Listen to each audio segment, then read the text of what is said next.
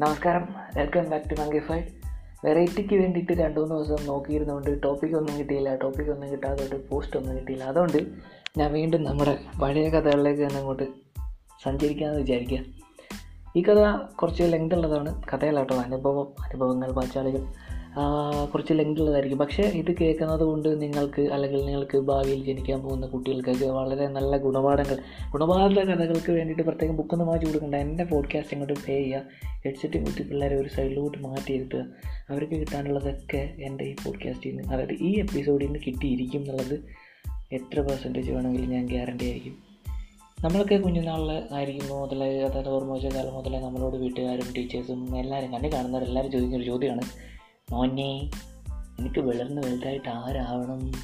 നമുക്ക് ആരാവാനല്ലേ പക്ഷേ ഞാൻ പറഞ്ഞുകൊണ്ടിരിക്കുന്ന ഒരു കാര്യം ഉണ്ടായിരുന്നു. ഈ കൈ ഇങ്ങനെ ഫ്ലൈറ്റ് പോലെ വെച്ചിട്ട് പറക്കണം. പറപ്പിക്കണം. അതെ പറക്കണം പറപ്പിക്കണം എന്ന് ഞാൻ പറയുമ്പോൾ ഓപ്പോസിറ്റ് നിൽക്കുന്നവർ പറയും ഓ പൈലറ്റ് അതെ പൈലറ്റ് ആവണം എന്നുള്ള ആഗ്രഹമായിരുന്നു എനിക്ക്. അങ്ങനെ പൈലറ്റ് ആവണം എന്നുള്ള ആഗ്രഹവും മനസ്സിൽ വെച്ച് കണ്ട് ഉത്സവ പറമ്പിൽ നിന്നെല്ലാം പ്ലെയിനെല്ലാം വാങ്ങിച്ച് കൂട്ടി നടക്കണം എന്റെ മുമ്പിലേക്ക് ആറാം ക്ലാസ്സിൽ അല്ല ഏഴാം ക്ലാസ്സിൽ ഒരു സ്കിറ്റ് സ്കിറ്റിന്റെ സ്ക്രിപ്റ്റുമായിട്ട് യമന ടീച്ചർ വരികയാണ് അതിനകത്ത് എന്റെ ക്യാരക്ടർ ഒരു ഡോക്ടറാണ് doctor doctor Raghavan. Yes doctor രാഘവനാകാൻ വേണ്ടിയിട്ട് ഒരു വെള്ളക്കോട്ടും എവിടുന്ന് പോയിട്ട് ഒരു റൂള സ്റ്റെതസ്കോപ്പും ഒക്കെ സ്റ്റെതസ്കോപ്പ് അതുമൊക്കെ ടീച്ചർ കൊണ്ട് തന്നു. അതൊക്കെ ഇട്ടിട്ട് ഞാൻ ഇങ്ങനെ ഡോക്ടർ കളിക്കുമ്പോഴത്തേക്ക് എന്റെ ഉള്ളിലേക്ക് ഇങ്ങനെ ഡോക്ടർ ഇങ്ങനെ ആവാഹിച്ച് ഇങ്ങനെ ഇങ്ങനെ കയറി വരികയാണ്. പൈലറ്റ് ഇറങ്ങിപ്പോയി ഇനി മുതൽ ഞാൻ ഡോക്ടർ ഡോക്ടർ വിഷ്ണു. അതെ വീട്ടിൽ ചെന്ന് നേരെ അമ്മയുടെ കാര്യം പറഞ്ഞ അമ്മ പറഞ്ഞു എടാ ഡോക്ടർ ആവുമെന്നൊക്കെ പറഞ്ഞാൽ നിന്റെ ഇപ്പോഴത്തെ ഒരു പഠിപ്പൊക്കെ വെച്ച് നടക്കണം കാര്യമാണോ എന്നാലും കുഴപ്പമില്ല മോനെ. നീ സയൻസ് വിഷയങ്ങളൊക്കെ കുറച്ചധികം ശ്രദ്ധയോടെ കൂടി പഠിക്കണം. അപ്പോൾ നിനക്ക് ഫ്യൂച്ചറിൽ നല്ലൊരു ഡോക്ടർ ആവാൻ പറ്റും. യെസ് ഇന്ന് മുതൽ ഞാൻ സയൻസ് നന്നായിട്ട് പഠിച്ചിരിക്കും. കാരണം ഡോക്ടർ ആവേണ്ടത് എന്റെ ആവശ്യമല്ലേ? അങ്ങനെ സയൻസിനോടുള്ള പ്രേമം കൂടി കൂടി വന്നു. സയൻസിനൊക്കെ നല്ല മാർക്കൊക്കെ കിട്ടുന്നുണ്ട്. അഞ്ചായി ആറായി ഏഴായി അങ്ങനെ എട്ടാം ക്ലാസ്സിൽ ഞാൻ വേറെ സ്കൂളിലേക്ക് പോവുകയാണ് ഫസ്റ്റ് ഡേ ഞാൻ ആ നഗ്ന സത്യം മനസ്സിലാക്കി. ഇനി മുതൽ സയൻസ് എന്നൊരു വിഷയം എനിക്കില്ല. പകരം ഫിസിക്സ് കെമിസ്ട്രി ബയോളജി എന്ന് പറഞ്ഞിട്ട് അതിനെ പിടിച്ച് മൂന്നാക്കി തന്നു. സുഖം. ബയോളജിക്ക് മാത്രം മാർക്ക് കിട്ടിക്കൊണ്ടേയിരുന്നു. ഫിസിക്സും കെമിസ്ട്രിയും ഞാനും തമ്മിൽ ഒരു നാടൊക്കെ ചേരുന്നില്ല. അവസാനം എങ്ങനെയൊക്കെയോ ആരുടെയൊക്കെയോ ഭാഗ്യത്തിന് പത്താം ക്ലാസ്സിൽ പാസ്സായി എന്ന് പറയാം. പക്ഷേ സയൻസ് എടുത്ത് പഠിച്ചാൽ മാത്രമേ ഡോക്ടർ ആവാൻ പറ്റുള്ളൂ. ആ അവസ്ഥയിരിക്കണം എന്റെ മുന്നിലേക്ക് വീണ്ടും ദേവദൂതനും ദേവദൂതയും വരികയാണ് അച്ഛനും അമ്മയും. മാനേജ്മെന്റിൽ എനിക്ക് പഠിച്ച സ്കൂളിൽ തന്നെ സയൻസിന് അഡ്മിഷൻ വാങ്ങിച്ചു തന്നു. മാനേജ്മെന്റ് ആയിരുന്നാൽ കൂടെയും ഒരു പ്രകസനം ഉണ്ടായിരുന്നു ഇന്റർവ്യൂ പ്രകസനം ഉണ്ടായിരുന്നു. ഒരു ഡേറ്റ് തന്നിട്ട് അന്നേ ദിവസം പതിനൊന്ന് മണിക്ക് ഞാൻ വിത്ത് സർട്ടിഫിക്കറ്റ്സ് അവിടെ ചെല്ലണം. എന്തൊക്കെയോ ഫോർമാലിറ്റീസ് ഉണ്ട്. അത് കഴിഞ്ഞാൽ പിന്നെ ഞാൻ ആ സ്കൂളിലെ സയൻസ് സ്റ്റുഡന്റാണ് അയ്യോ. അങ്ങനെ അതിരാവിലെ എണീറ്റ് ഇന്റർവ്യൂവിന് പോകാനുള്ള പരിപാടിയൊക്കെ ആയിട്ട് ചെല്ലി പോകുന്ന വഴിക്ക് വേറെ കുറച്ച് ഫ്രണ്ട്സ് ഉണ്ട്. അവന്മാരിങ്ങനെ വരുന്നു. എടാ അവിടെ പോവാ? ഞാൻ പറഞ്ഞ സ്കൂളിലോട്ട് പോകണം ഇന്ന് ഇന്റർവ്യൂ ആണ്. ഞങ്ങൾ മാടമ്പിക്ക് പോവാ. നീ വരുന്നാ? അയ്യോ ലാലേട്ടന്റെ കൂടെ മാടമ്പി. ഞാനും വരുന്നതാ ഓക്കെ അടിപൊളി. അമ്മാരുടെ കൂടെ കയറി പടം കാണാൻ പോയി. പടം എല്ലാം കണ്ടിട്ട് തിരിച്ച് വന്നപ്പോഴത്തേക്ക് ഇന്റർവ്യൂ കഴിഞ്ഞ് എല്ലാം കഴിഞ്ഞ് അവർ വീട്ടിൽ വിളിച്ച് പറഞ്ഞു ചെറുക്കൻ ഇവിടെ എത്തിയിട്ടില്ല വീട്ടിലാകെ സീന അത്രയും ഉത്തരവാദിത്വം ഇല്ലാത്തൊരു കൊച്ചിനെ ചെറുക്കനെ ഞങ്ങൾക്ക് സയൻസ് ഗ്രൂപ്പിൽ വേണ്ട. വേണമെങ്കിൽ ഹ്യൂമാനിറ്റീസ് തരാമെന്ന് അങ്ങനെ ഹ്യൂമാനിറ്റീസ് പിടിച്ച് കളയാനുള്ളതല്ലാണ്ട് ജീവിതം. ഞാൻ അവിടുന്ന് അവിടുന്ന് ഒരാൾക്ക് കിട്ടും അവസാനം ഏകജാലക സിസ്റ്റം തുടങ്ങിയ ഇയറാണ് അപ്പം വീട്ടിന്റെ അടുത്ത് ഉള്ള ഒരു ഹയർ സെക്കൻഡറി സ്കൂളിൽ സയൻസിന് അഡ്മിഷൻ കിട്ടി. അങ്ങനെ സയൻസിന്റെ ക്ലാസ്സിൽ ഞാൻ ഇരിക്കുന്ന സമയത്ത് അതായത് കുറച്ച് വൈകിയാണല്ലോ ക്ലാസ്സിൽ ചെല്ലുന്നത് ക്ലാസ്സൊക്കെ തുടങ്ങിയിട്ട് ഒരാഴ്ചയായി. ചെന്ന് കയറി കഴിഞ്ഞപ്പോഴാണ് ക്ലാസ്സിൽ എന്റെ ഒരു ശത്രു എന്റെ പഴയ ഒരു എക്സ് ഉണ്ട്.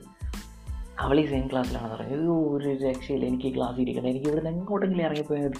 പറ്റുന്നുണ്ടെങ്കിൽ സ്കൂൾ മാറണം. എനിക്ക് ഇവിടെ പഠിക്കാൻ പറ്റത്തില്ല എന്നുള്ള ഒരു ഇതിലിരിക്കുമ്പോഴാണ് ഞാൻ കൊമേഴ്സിലെ സോഫിയെ കാണുന്നത്.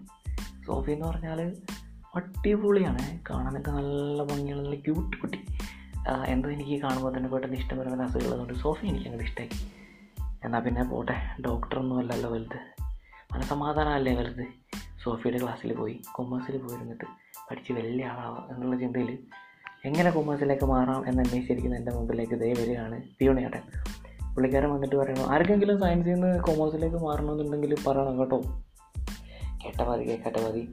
നേരെ ഓഫീസ് പോയി കാര്യം അവതരിപ്പിച്ചു. ഞാനങ്ങനെ സയൻസിൽ നിന്ന് കൊമേഴ്സിലോട്ട് ചേഞ്ചായി കൊമേഴ്സിൽ ചേഞ്ച് തൊട്ട് സന്തോഷം. നാളെ മുതൽ ഞാൻ കൊമേഴ്സാണ് സോഫിയുടെ ക്ലാസ്സിലാണ് ഞാൻ ഇനി മുതൽ.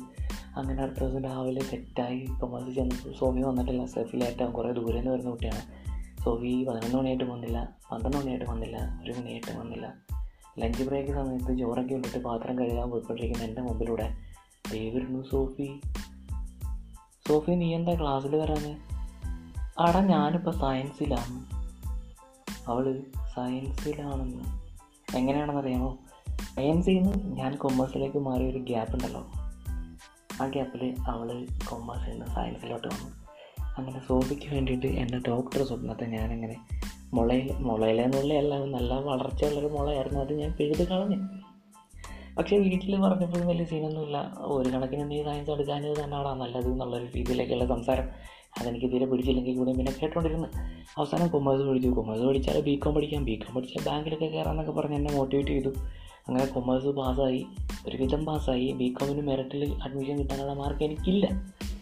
അങ്ങനെ ഇരിക്കെ എനിക്ക് മാനേജ്മെന്റിൽ കൊമേഴ്സ് മേടിച്ച് തരും. എന്നെ ബാങ്ക് ഉദ്യോഗസ്ഥനാക്കി അടങ്ങുള്ളൂ എന്നുള്ള രീതിയിൽ അച്ഛനും അമ്മയും കൂടെ അതിനുവേണ്ടി ശ്രമിച്ചപ്പോൾ വൺ ലാക്കിന് മേലെ ആകും ബി കോമി അങ്ങനെ വൺ ലാക്ക് കൊടുത്തിട്ട് നീ എങ്ങനെ ബാങ്ക് ഉദ്യോഗസ്ഥനാകണ്ട എന്നുള്ളതിന്റെ പുറത്ത് ഞാൻ മെറിറ്റിൽ എനിക്ക് ലിറ്ററേച്ചറിന് കിട്ടിയിട്ടുണ്ടായിരുന്നു ഇംഗ്ലീഷ് ഞാൻ അതിന് തീരെ താല്പര്യമില്ലാതിരുന്നിട്ട് കൂടി അഡ്മിഷൻ എടുത്തു. അത്യാവശ്യം നല്ല പെമ്പിളാരൊക്കെയുള്ള ഒരു ഡിപ്പാർട്ട്മെന്റാണ് അങ്ങനെ ഇംഗ്ലീഷ് ക്ലാസ്സിൽ ഞാൻ ഇരിക്കുന്ന സമയത്ത് എന്റെ വീട്ടിന്റെ അടുത്ത് തന്നെയുള്ള ഗവൺമെന്റ് സ്കൂളിൽ പഠിച്ചൊരു പെൺകുച്ചുണ്ട് അവൾ ഗീതു എന്നാണ് പേര് അവൾ ഈ ലിറ്ററേച്ചറിലോട്ട് പോകുക അതെനിക്ക് തീരെ പിടിച്ചില്ല. എന്നെ സംബന്ധിച്ചിടത്തോളം എനിക്കറിയാവുന്ന ആൾക്കാർ എന്നെ ചുറ്റിപ്പറ്റി ഇങ്ങനെ ഒരു പുതിയ സ്ഥലത്ത് ഇരിക്കുന്നത് എനിക്ക് ഇഷ്ടപ്പെടില്ല.